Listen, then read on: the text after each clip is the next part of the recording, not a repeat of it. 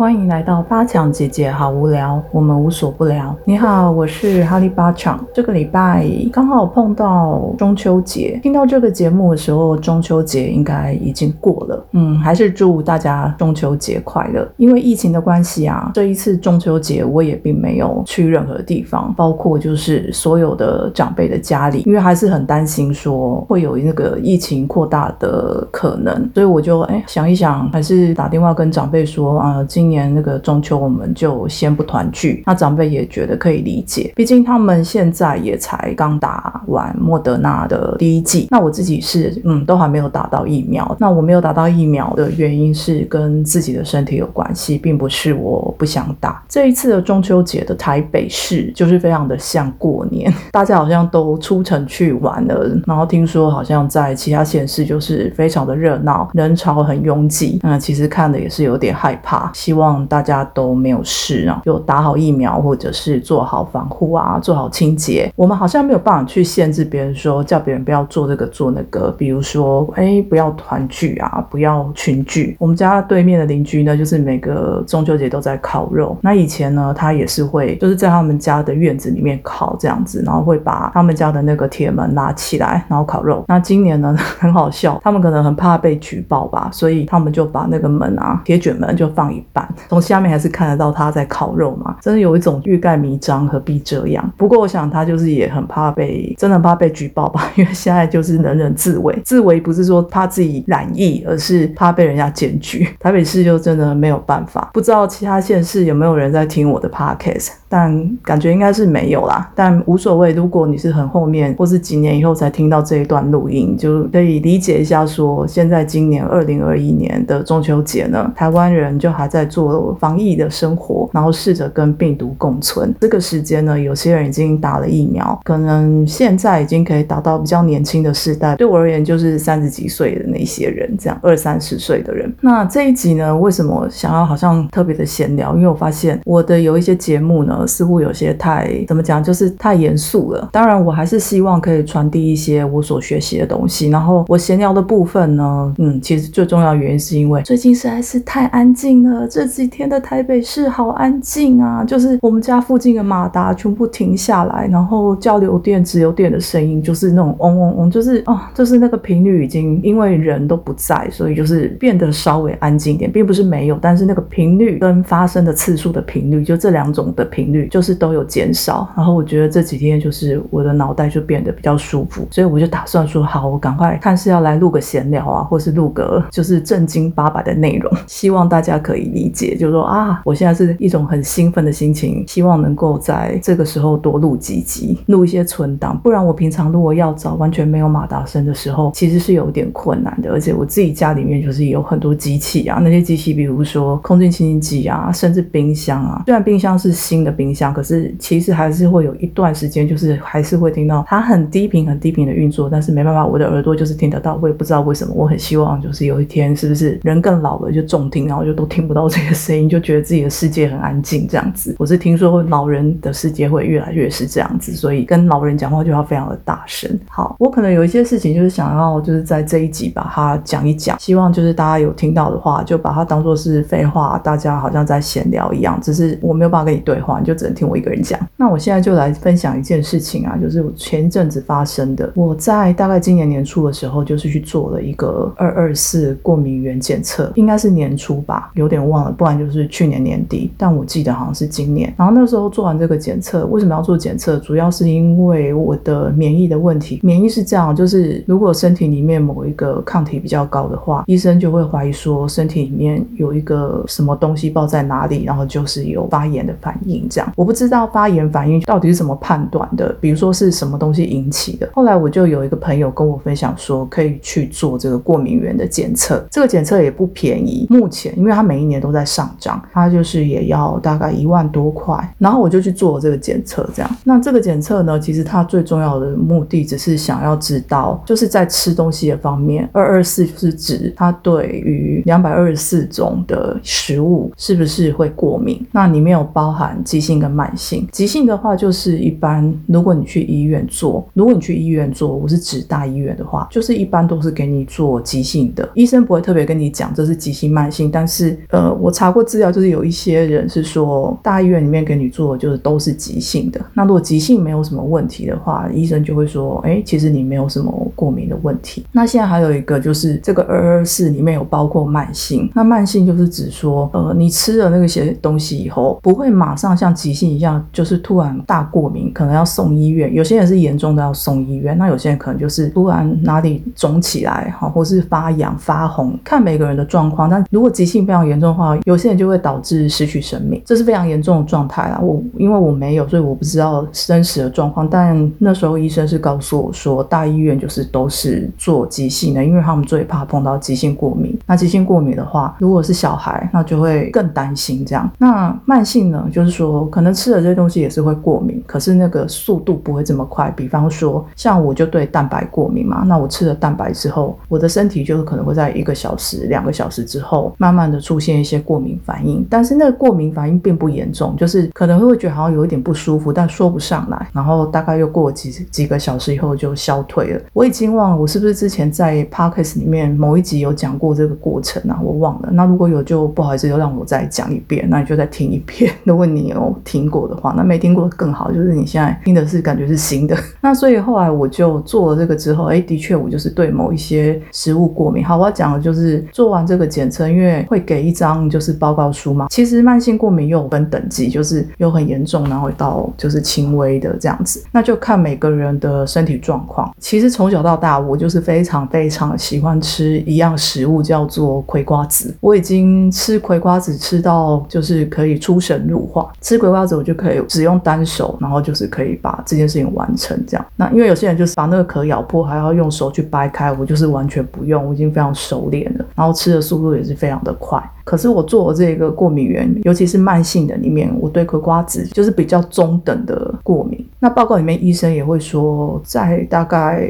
三个月到半年之内，就不要再吃你可能会过敏的食物，这样来确定说是不是身体会感觉好一点。哦，是这样。如果有一些人不想要花钱做这个检测，一般医生就会告诉你省钱的方式，就是你就一样一样的食物去试。比方可能怀疑说，哎，哪一个食物吃了，哎，为什么每次吃可能都会拉肚子？有的人是拉肚子，那有的人可能是别的反应。然后那时候我就知道我自己对嗑瓜子过敏。那当然人就是这样嘛，我们越喜欢的东西，就是越会觉得我想要吃它。就像我以前有个朋友，就是他对芒果过敏，他很喜欢吃芒果嘛，所以每次在吃之前，他就会先吃过敏药。所以我们最喜欢的东西，通常可能就是越不能吃，就有点像墨菲定律。就这样，我大概就是从那个报告出来之后，我就真的停止了所有嗑瓜子的进食。为什么呢？因为啊，我爱嗑瓜子爱到我就是可以吃。知道说哦，我可以找到非常好吃的葵瓜子，就是那个瓜子是我如果分给我朋友吃，他们每个人都会很惊讶，问我说这在哪里买的？怎么会有这么好吃的瓜子？而且吃瓜子就是其实在这过程中很像冥想，一边吃然后放空，一颗接一颗这样子，然后也非常疗愈。只是这个疗愈的事情，我就在知道报告之后我就不能做了。好，重点就是反正后面呢，我就大概三个月，大概四个月吧，三四个月我就都没有吃这个食物，一直到上个礼拜吧，我就看到哎，seven。就是有卖一种比较小包装的葵瓜子，然后它是写什么阿萨姆红茶的口味。那我想说，哎，那我就是买一包来吃吃看。当然，就是因为也是有瘾头嘛，就会 想要去吃它。然后因为它不是很大包，因为我之前是买那种家庭号的，是自己一个人嗑这样，所以我就想说啊，这么小包，那我就把它买回来。某一天下午，我就哎我在工作或者我在做什么的时候，我突然觉得啊，我很需要就是舒压。那我就看到那个瓜子，我就把它打开吃。打开吃之后呢，啊，我先讲，因为我现在。就是吃东西都比较单纯，就是每天吃的东西都差不多，就是没有别的原因啦。所以我吃了之后，大概过了一两个小时以后，我突然明显感觉到我的身体非常的不舒服。我的不舒服并不是表现在外在，我的内在就是身体里面，就是感觉到好像哪里不对劲，可是我讲不出来。我想那可能就医生说的中等的过敏，就是它不会严重到好像让我非常，比如说不能不能自理啊，或者说不能做事，但是身体的那个不舒服。是非常明显的，我就很惊讶，因为医生有跟我讲过，就是如果那个过敏反应起来，大约再过一两个小时，它就会身体会因为代谢把它排掉。那的确就是过了几个小时以后，我就觉得那个不舒服就退掉了。然后退掉以后，我就在心里想说，哦，原来这件事情是真的。为什么我之前没有很确定它是真的？因为我已经长期在吃那个食物，所以我其实身体不舒服我是没有感觉，我已经习惯了。但因为我中间已经停下来好几个月，完全都没有碰这个食物，即便我吃谷物啊或什么之类的，我都会挑起来不要吃。呃，我现在也开始就是知道说，蛋白的东西尽量不要吃，因为我对蛋白也过敏。可是蛋黄 OK 哦。就蛮莫名其妙，就是他那一个检测还蛮好笑的，就是想说蛋白，我一直以为蛋就是蛋嘛，可是竟然蛋还有分蛋白过敏跟蛋黄过敏这样。当然有些人会说，这世界上的食物又不是只有两百二十四种，为什么要花钱去做这个？其实也不是为什么，因为主要是因为我想要怀孕嘛，然后我想知道我的免疫指数为什么一直这么高，是不是因为饮食也有一点影响才去做这个检查？当然我也很高兴说，哦，就是做。出来可以避开一些食物是我不能吃的，那的确有一些食物是我从小就非常不喜欢。那我不喜欢的食物的确就变成了反应会比较大的食物。那另外一个就是我非常喜欢的，或者是我唯一能吃的，比方说我非常非常讨厌吃鱼，可是我唯一能接受的鱼就只有鳕鱼。可是鳕鱼对我来讲就是中度的反应，然后我就傻眼啊，那糟了，我就没有别的鱼可以吃了，并不是这个世界上没鱼，是我只能接受鳕鱼这样。这样的概念，主要是因为我喜欢吃鳕鱼，所以我妈妈会买很多鳕鱼给我吃，因为她觉得我就是一个不吃鱼的小孩。那如果这个孩子只愿意吃鳕鱼，当然妈妈就会尽量给鳕鱼这样子。现在就是发现这条路也不通了。我觉得人生就是很奇怪，最喜欢跟最讨厌好像就是起来有字。好，接下来呢要讲第二件事情就是，哎，反正那刚刚那个事情就已经讲完了哈。接下来要讲的就是说。我就这个也是上礼拜，我就回去大医院去看我的免疫指数的报告，哎，结果啊吃了药，但还是一点进展都没有。然后我就想说啊，这个指数一直降不下来，但我又看说，诶，有些一样有这个指数问题的人还是怀孕啊，然后只是说那个过程异常的艰辛，这样子有到异常艰辛吗？我不知道，我只觉得每一个在求孕的人都是蛮辛苦的啦，也不是只有我一个人很辛苦，是所有的人都很辛苦。嗯，如果你也正在备孕啊，也是就是一直觉得这件事情到底什么时候是个头，那就跟你加油打气。那因为指数降不下来嘛，那西医。就是一堆意见，就说啊，那是不是你有吃中药？可是呢，说实在，我在吃中药的过程中，我曾经就是也有因为吃中药没有吃西药，曾经那个指数降下来非常多，然后吃了西药就是指数都不会下来。那我就不太懂，说这个中间这个身体呢到底是怎么回事？其实我想过啊，就是我是不是就不要再回医院去看那一些数字了？可是医生呢，通常就是如果我去找他，他们就是都会要求要看这些数字。并不是说我不做就行了，因为他还是会说啊，你没有做啊，那你要不要去做？好，那。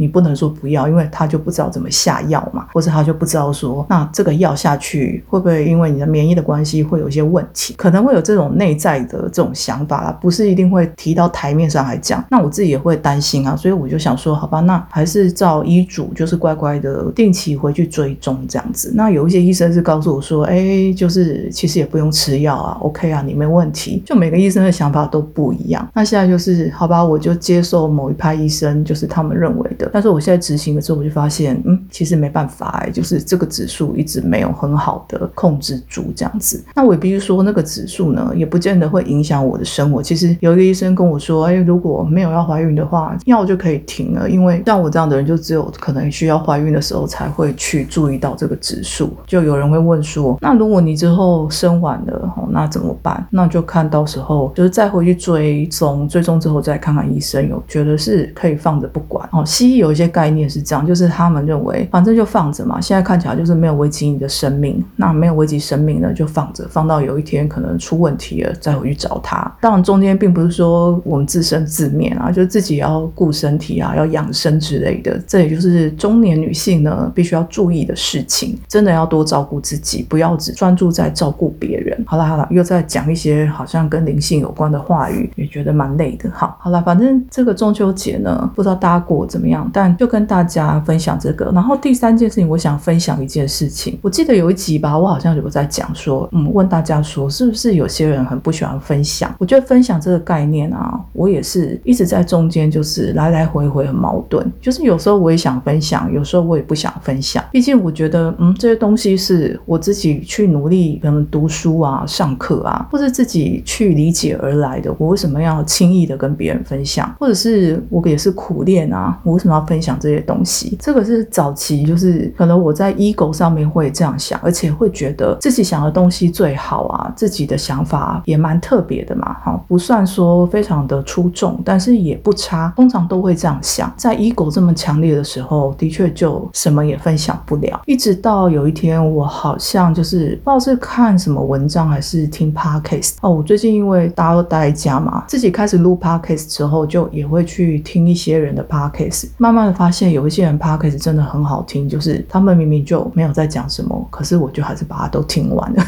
后我就好羡慕哦，就是有些人真的好多题材可以讲，超好的，好好讲歪。后来我就听到某一个人讲说，我觉得应该是看文章啦，因为我看文章的次数会比较多一点。他就写说，我把它当做用讲的啦，就讲说他其实知道自己的分享也是一些很简单的道理啊，或者是嗯微不足道，因为也不觉得自己是多么伟大的人。可是正是因为经历过这样的痛苦，完完全全的知道，也许这世界上还有另外一个。人他身在其中，觉得没有被支持，觉得没有人在意，或者正在找一个出口，想要走出这一条路。那也许自己的东西放在网络上，也不知道哪一天才会被这样的人看见，就是被有需要的人看见。那被看到之后呢，他就高兴了，意思就是说他愿意站出来讲一些事情，然后也不求说哦大家都要认同他，只是如果有一个人在世界的另外一边听到了他的。经历以及他的分享，他怎么走过这一切，以及他获得了什么，而也有同样的疗愈的感觉，甚至是觉得被理解了、被接纳了，那么他这个分享就很有意义。在那个时刻，我就觉得，嗯，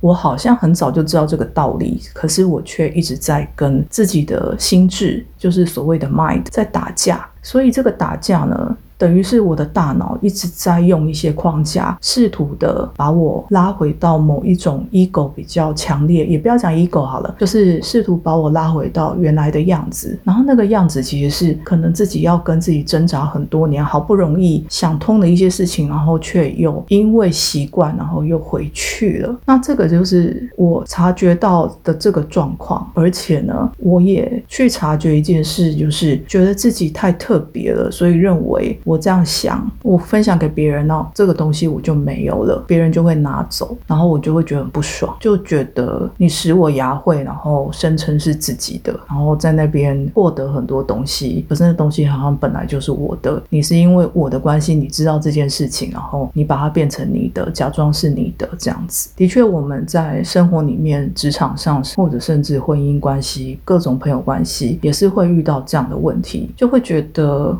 我如果跟我的朋友分享一些东西，他就是默不作声的听了，然后把它记下来。最后呢，等到他发表的时候，或是这个同事发表的时候，说那个是他想的。可是其实我很清楚，那个是在某一刻我跟他讲的。我其实人生不止遇到一次这样事，我想大部分的人应该都有遇过类似的事情。嗯，我分享一件事哦，我曾经就是我还在忙着困难的瑜伽课程推广的时候，就是前几年的时候，我曾经。又是有帮助，就是某一个协会的会长呢，一些事情，一些翻译的事啊，书的事情，在那个过程里面，因为要交流嘛，有时候人家打电话来就会聊东聊西。其实我非常讨厌这样，我就觉得就是有正事快点讲一讲，然后赶快挂电话，因为主要也是没有什么交情啊，而且他又比我资深很多嘛。照理说，嗯，好像应该我跟他讨教的时间需要比较多啊，或者是他要比较 support 我，但是我觉得整个过程里面就是都是我在。support 他这样子，不过这可能是我个人 ego 强烈的关系才这样讲啦。我必须先说这个前提，就是这是我的节目，当然会站在自己的立场讲这些东西。在那个过程里面，我就会跟他分享一些我对瑜伽的理念啊，或者是嗯，我对某件事情的看法。那很奇妙哦，就是大概在过了我忘了多久，可能有好几个月，一两个月吧。有一天又因为可能要讨论书的事情啊，我们又通电话，我已经忘了是在通电话还见面的时候，他就是希望我可能去帮他另外一件事情，然后他想要委以重任就对了。那那时候我就不想，因为那时候我对某一些环境已经感到厌倦，然后他就竟然把我之前跟他讲的那一套理想呢拿来说服我，就是当做是他的想法拿来说服我，我整个人就是站在他前面傻眼哎，我就心里想说，你讲的这样头头是道，但是你却不能讲一字不差，但就把那些想法全部拿去说那是你发想的。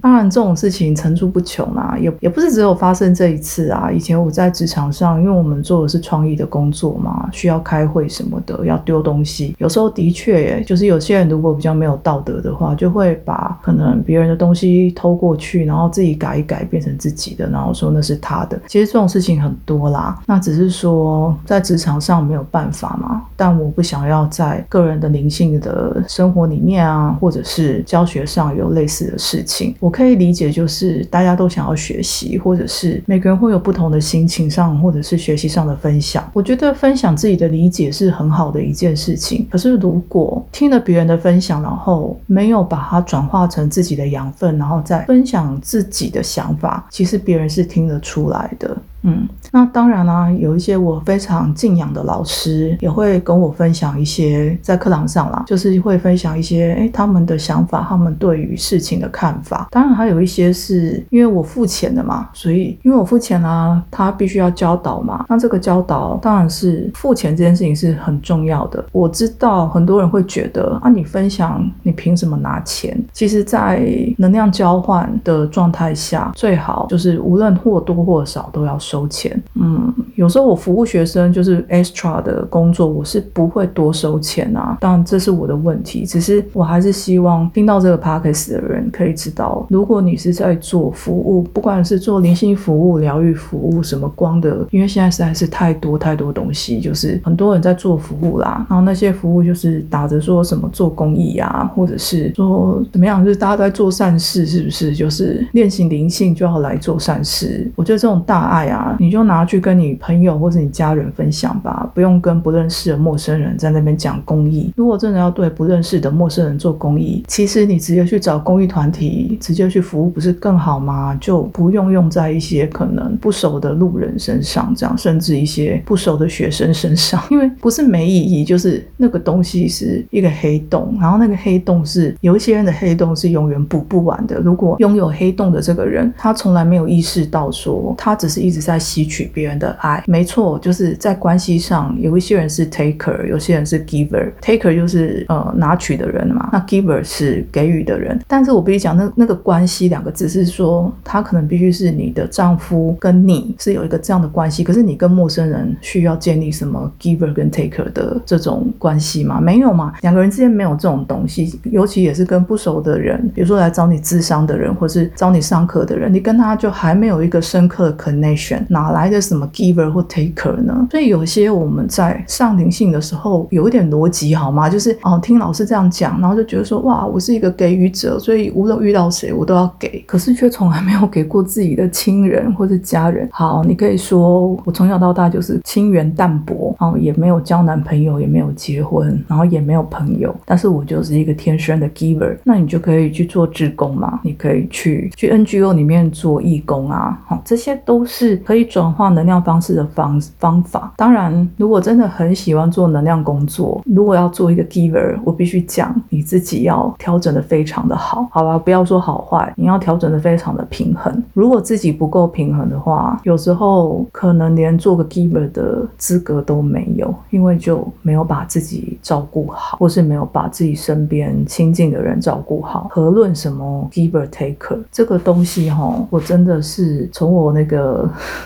开始教学以来就讲个不停，只是都用不同的形式讲啊，其实听不懂人听不进去。我觉得不是听不懂，听不进去的人就是听不进去。然后直到自己有了很大的损失，才会知道说老师讲的是真的，或是别人的分享是真的。哎，为什么从分享讲到这边来呢？反正呢，就是希望希望大家可以理解，就是以上我分享的这几个过程呢，这几样东西，希望因为这个闲聊，大家可以有一些收获。没收过就算了，这一集本来就是一个我自己胡言乱语的一集，然后 p a d c a s 真的不错哎，就是可以替自己做一个记录，想法都会改变的。就像我十年前跟现在，即便可能都在教学，可是想法已经改变了。然后有些东西呢，我也不再那么执着了。可是我还是很喜欢教学，很喜欢分享，也很喜欢丰盛，喜欢赚钱。就是赚的不多嘛，但是得要赚啊。以前我记曾经遇过一个同事啊，他也是有时候会在公司里面帮人家算命啊。他好像自己有一点带天命吧，所以有时他会帮一些同事看这样子。然后那时候我们也去问他，他就会要求说，他平常是有收费，但同事之间如果去问他的话，就会要求同事可能买一杯饮料给他这样子。那时候我印象深刻，他讲说，虽然我就是带天命要做这件事情，但出来社会混也是要混一口饭吃的。我不会跟同事收钱，但你们还是要表表达跟我问事情的心意，所以那个心意就是一杯饮料。这个同事呢，我也不知道后来他去哪，因为他的这一席话，加上后来在我的学习里面，能量交换这件事情的确是需要的。没有一个人是真的强大到就是可以一直被人家掏空。如果就是修炼的速度赶不上那个被别人掏空，而且自己又拼命的去给，那就是非常的危险。那回到说分享这件事情，我的确也是也想一想，说我每做一件事情的初衷，就是希望有一天可能像现在在 p a r k a s 上，就是在空中嘛，跟大家教会。之前是因为教学啊，虽然学生不多，但来到我面前的学生，我也希望说，哎，他来上课，他可以因为我的分享获得一些东西，带回到他的生命里面。而且我其实蛮会蛮会看人的，就是我很知道哪一些学生是很有天分啊，或者是嗯，有些学生是真的在某些地方方真的非常的杰出，这样，所以我也不会吝惜说，哦，就是多跟学生分享，因为如果他能够更进步，或是更往灵性的高层去走，高的维度去走的话，这个对整个人类是没有坏处的。好，今天就先讲到这里，谢谢你听到这里。如果你愿意的话，帮我按一下订阅；